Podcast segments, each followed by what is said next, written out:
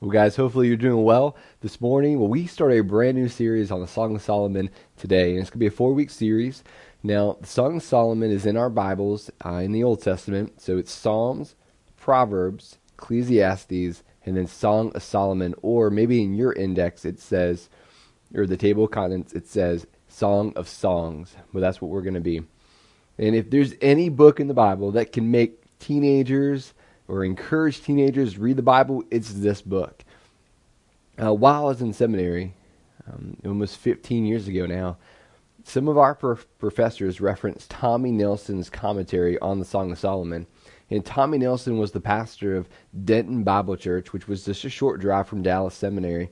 And the church that Jenny and I served while we were while I was at seminary used Tommy Nelson's stuff on the Song of Solomon, and it was so good. So there are going to be some things that I want to reference that were directly from his material. So let's start with um, let's start with some context and then build from there. So the Song of Solomon or the Song of Songs is a love story between a man and a woman written about a thousand years before Jesus' birth. And theologians have um, two perspectives on how to read it. One, read it as an allegory. And so they read it as it's a picture of God's love for Israel or Christ's love for the church, or it's a literal read. So it's a conversation between a man and a woman. And so we're going to take the literal approach, but reference at times Christ's love for the church. Okay. So this morning we're going to be talking about attraction. Attraction. Did you know that three out of ten people proclaim that they have experienced love at first sight? Yeah, three out of ten have experienced love at first sight. Now, here's the kicker more men than women say that they have experienced love at first sight. And that makes sense because guys are more visual, right? They're more uh, looking about the physical appearance. Now, the majority of licensed marriage therapists or the professionals, they believe that love is more of a choice than magic. Like, love doesn't happen at first sight. Now, there are some in the field that would say that they believe that two people can have such a strong connection at first sight that it actually leads to a lasting impression and eventually leads to a deeper relationship. Could be or could not be marriage. I don't know how many of you um, have tried online dating, but it's very interesting what people will do to make an impression. Um, if you've ever met someone online before meeting them in person, perhaps you know that there are some common lies people tell to make their appearance look more attractive. They're going to make their profile look more attractive. Uh, people round down their age about five years so they can appear in more searches. So if a guy says he's 50, what he's really saying is that he's receiving senior discounts at IHOP. Half of men say that they are taller online than they actually are because they know that taller guys get more views or more hits than shorter guys. And so if a guy says that he was a basketball player, most likely it might mean that he played in middle school and then he never grew after. Weight is another one that's uh, misapplied. If a guy says that he's huggable, it might mean that he's put on some weight. Uh, people, they also promote themselves by giving themselves a better title or income. So if a guy says that he's laid back and that he uh, is very close to his mom, it might mean that he lives with his parents rent free. Um, people also find um, find ways to make themselves more uh, personable online. So if a woman says she's independent, it might mean that she struggles with control issues. If a woman says that she's bubbly and fun, it might mean that she likes to talk a lot. Now, it's interesting how people represent themselves online to get noticed and feel attractive. That's something about us as human beings, right? We we we long, man. We have a desire to be seen. We have a desire to be loved. Attraction is a powerful thing, and it's designed to be developed. And as we look at Solomon's song, there are four qualities that you and I need to develop within ourselves that honor God and the person we are attracted to. Now, the results of getting the development of these qualities right, I believe, will lead to a lifetime of honor. So, let's look at the first quality that you and I need to develop within ourselves with the help and the power of the Holy Spirit, and that is godly character. All right, and that should be something, man, we're looking in at that other person, but also we ought to be developing because people should be looking at that in us. So we're going to look in this conversation. We're going to listen in on the conversation between the woman and the man. Okay, so this is what the woman says Kiss me and kiss me again. For your love is sweeter than wine. How pleasing is your fragrance! Your name is like the spreading fragrance of scented oils. No wonder all the young women love you. Now, did you know back then that it was rare to take a bath? yeah, I mean that. It was rare to take a bath. Like, you know how some of us we take baths every day or showers every day? That didn't happen back then. Could you imagine the effort it would take to take a warm bath every day back then? So taking a bath was really rare. However, they used scented oils to make themselves more presentable. So oils were very valuable. Now, she also says your name, and it's a reference to his character. Now, I'm sure you know this, that character and reputation are completely different. Reputation is what others think of you, character is who you really are. And she makes it very clear that the reason why young women love him is because of his character. It's not just a reputation, it's his character, it's who he really is. And throughout this conversation,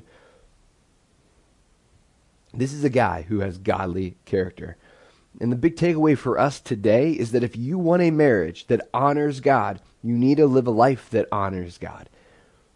And maybe replace marriage with relationship or friendship. If you want a friendship that honors God, you need to live a life that honors God. Like godly character is a starting point for all of us. Uh, over the years, there have been uh, very close friends and family members who have been with people, and that relationship ends either in a breakup or divorce. And the thing that I often hear is, you know, I don't understand. I don't understand how how I keep finding or finding myself attracted to the wrong one. And it's interesting that when they say that and you look back on the decisions that they've made, Jesus wasn't first in their life, which affects the way that we live. Like if Jesus isn't first in your life, it affects the way that you live. It affects the way that I live. It affects where we hang out where we go, and the people we associate with. Like attracts like. Now, it's been said that if you want a great marriage, it's not just finding the right person, it's also about becoming the right person. Godly attracts godly. I, I, like what Andy Stanley says. He says, Become the person that you're looking for is looking for.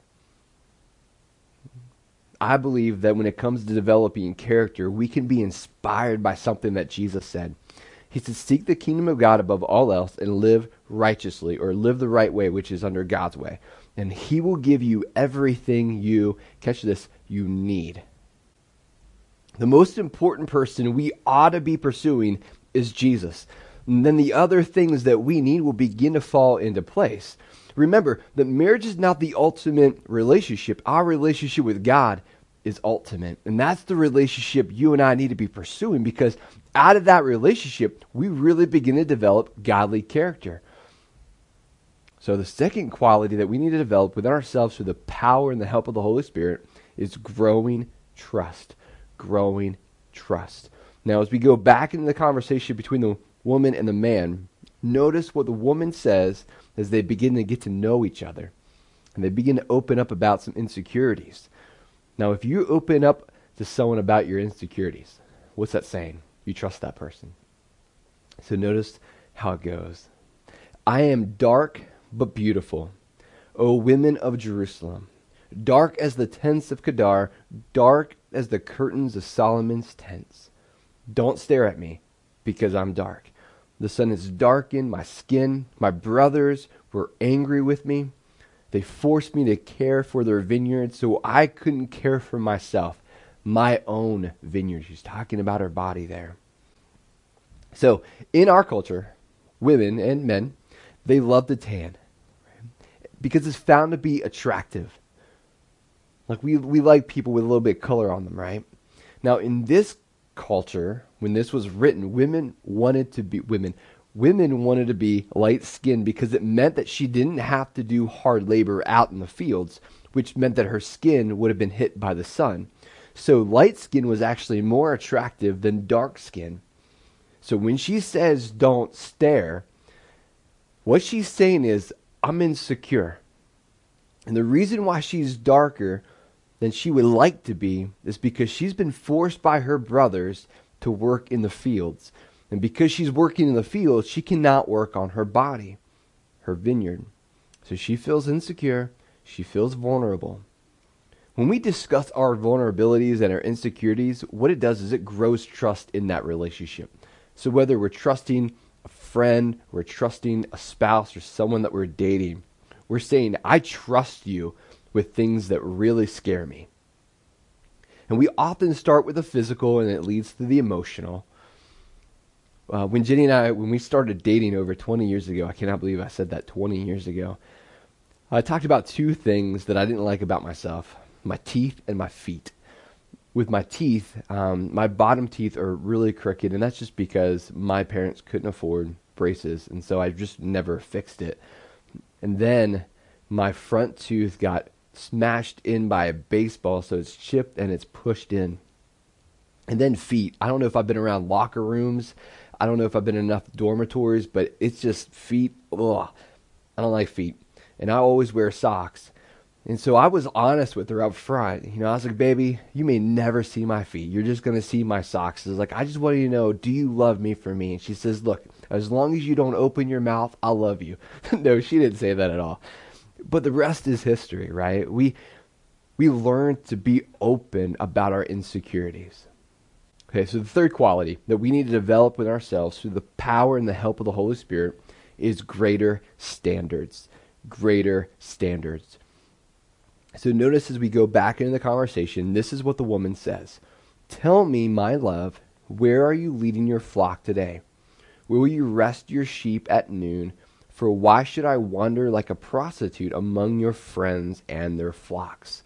So, in some translations, you might see prostitute as veiled woman, but basically, it's a woman who gives themselves to a man at a price. So, what she's saying in so many words is this I'm not going to be like that.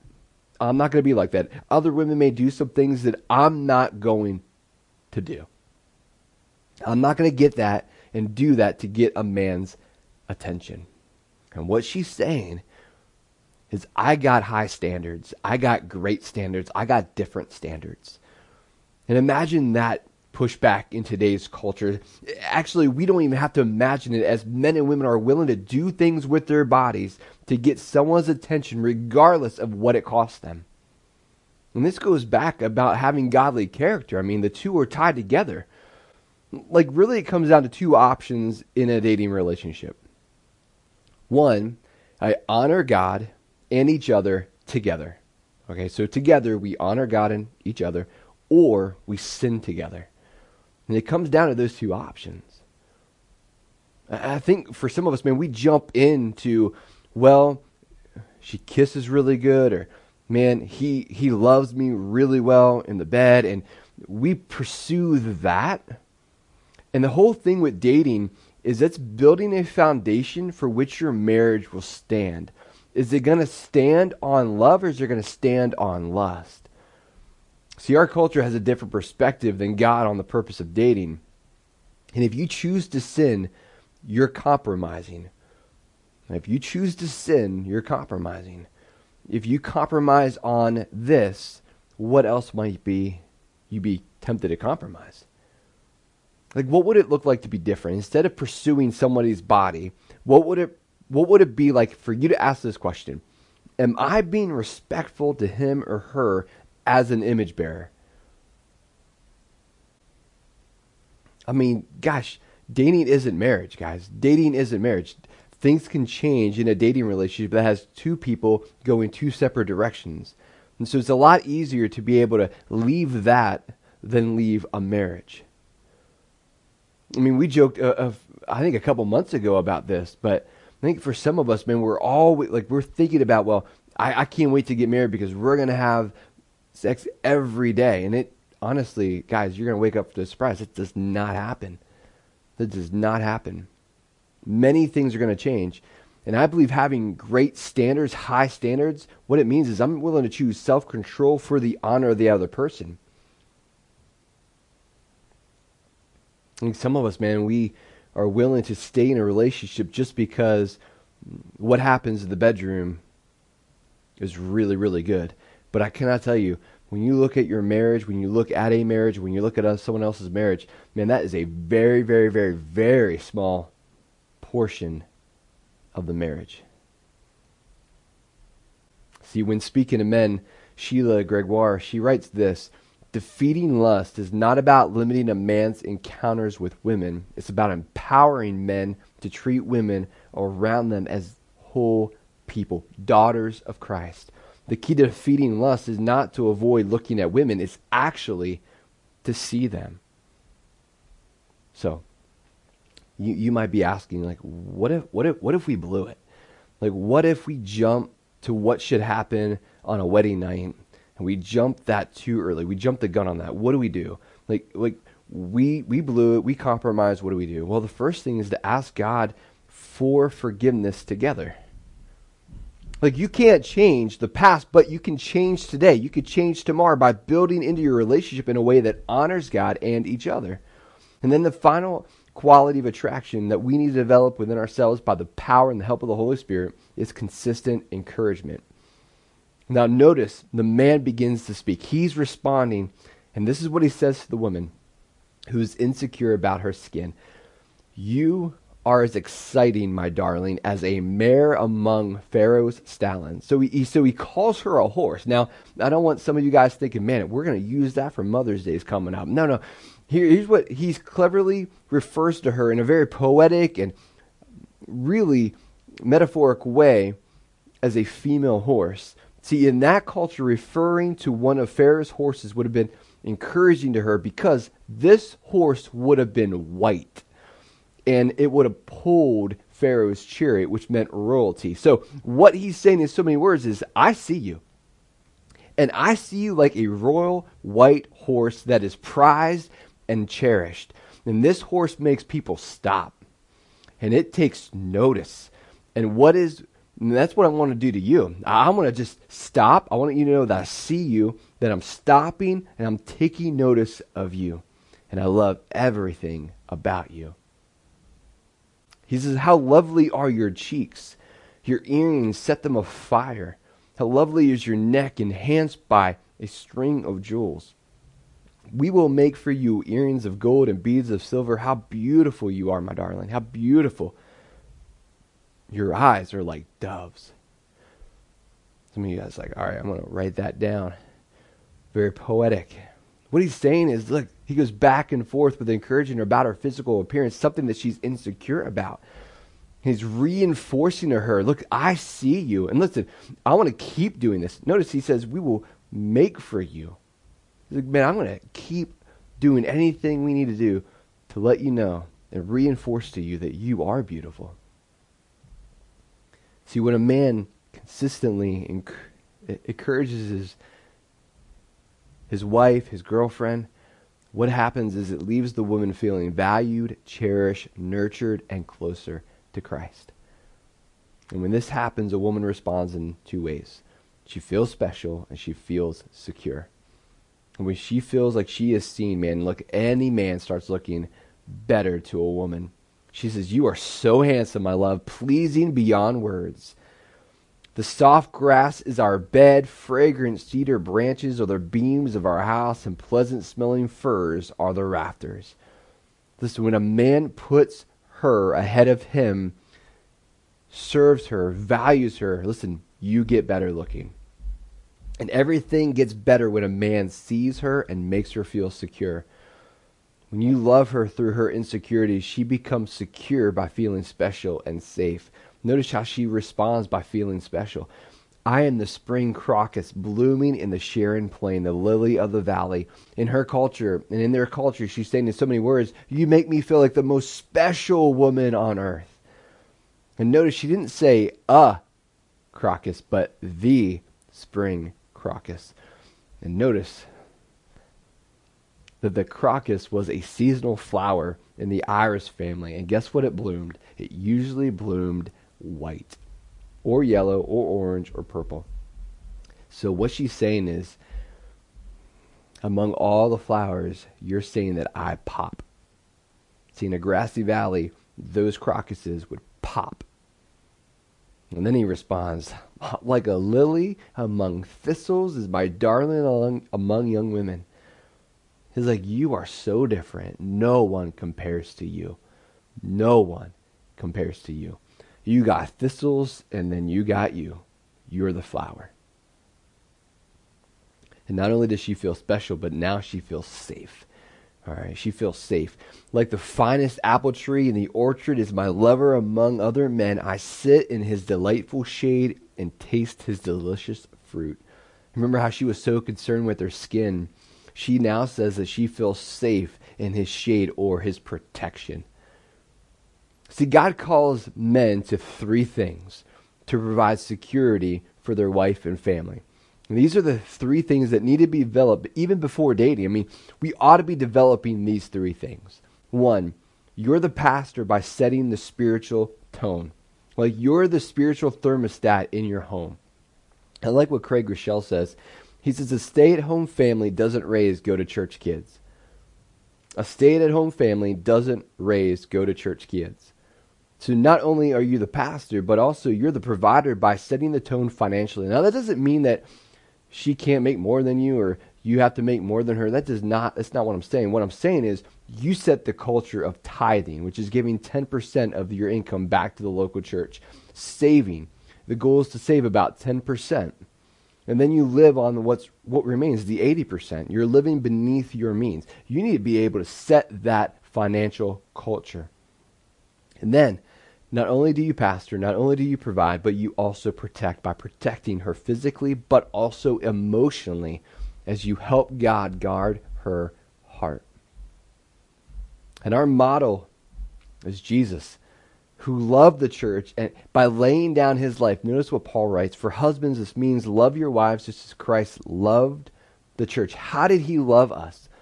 By, by giving up his life to make her holy clean, washed by the cleansing of God's word. Being a follower of Jesus, you know that I can look back and because of what Jesus did for me, I can feel secure. I don't have to worry about my salvation. I don't have to worry of what's going to happen to me when I die. I don't have to worry about that because I know that I'm secure. But I also know that because he loved me, I feel seen. I feel like I, am worth something because he was willing to lay down everything to have a relationship with me. So I feel special, you could say. I feel seen, but I also feel secure. He provides me identity, he provides me purpose. It's amazing. See, we live this out as men um, by sacrificing for the women in our lives by godly character, growing in trust, having greater standards, and consistent encouragement. Listen, now I believe if we do those four qualities, we will find ourselves attractive. We will. We'll find ourselves attractive. Let's pray together. Heavenly Father, thank you for the time that we're able to jump into the Song of Solomon. And Father, thank you for the things that we're able to learn about attraction and what it looks like to be attractive. Father, for all of us, we can develop through the power and the help of the Holy Spirit godly character. So help us to be able to do that. Help us be intentional with the decisions we make, the choices that we make as well. Father, for those who are on the fence about Christianity, Father, I pray that they would pursue Jesus because that is the ultimate relationship. For us to find purpose and fulfillment and satisfaction in life is only through Jesus. So, Father, as we jump into our normal lives this week, help us to find ways to be attractive to people as followers of Jesus. Father, if someone is not quite ready to make that decision yet, I pray that they have a conversation with someone on our team, uh, maybe with me, or with someone who is a follower of Jesus. Lord, we love you. We're so thankful for what Jesus did to give us hope and security and peace In Jesus' name, amen.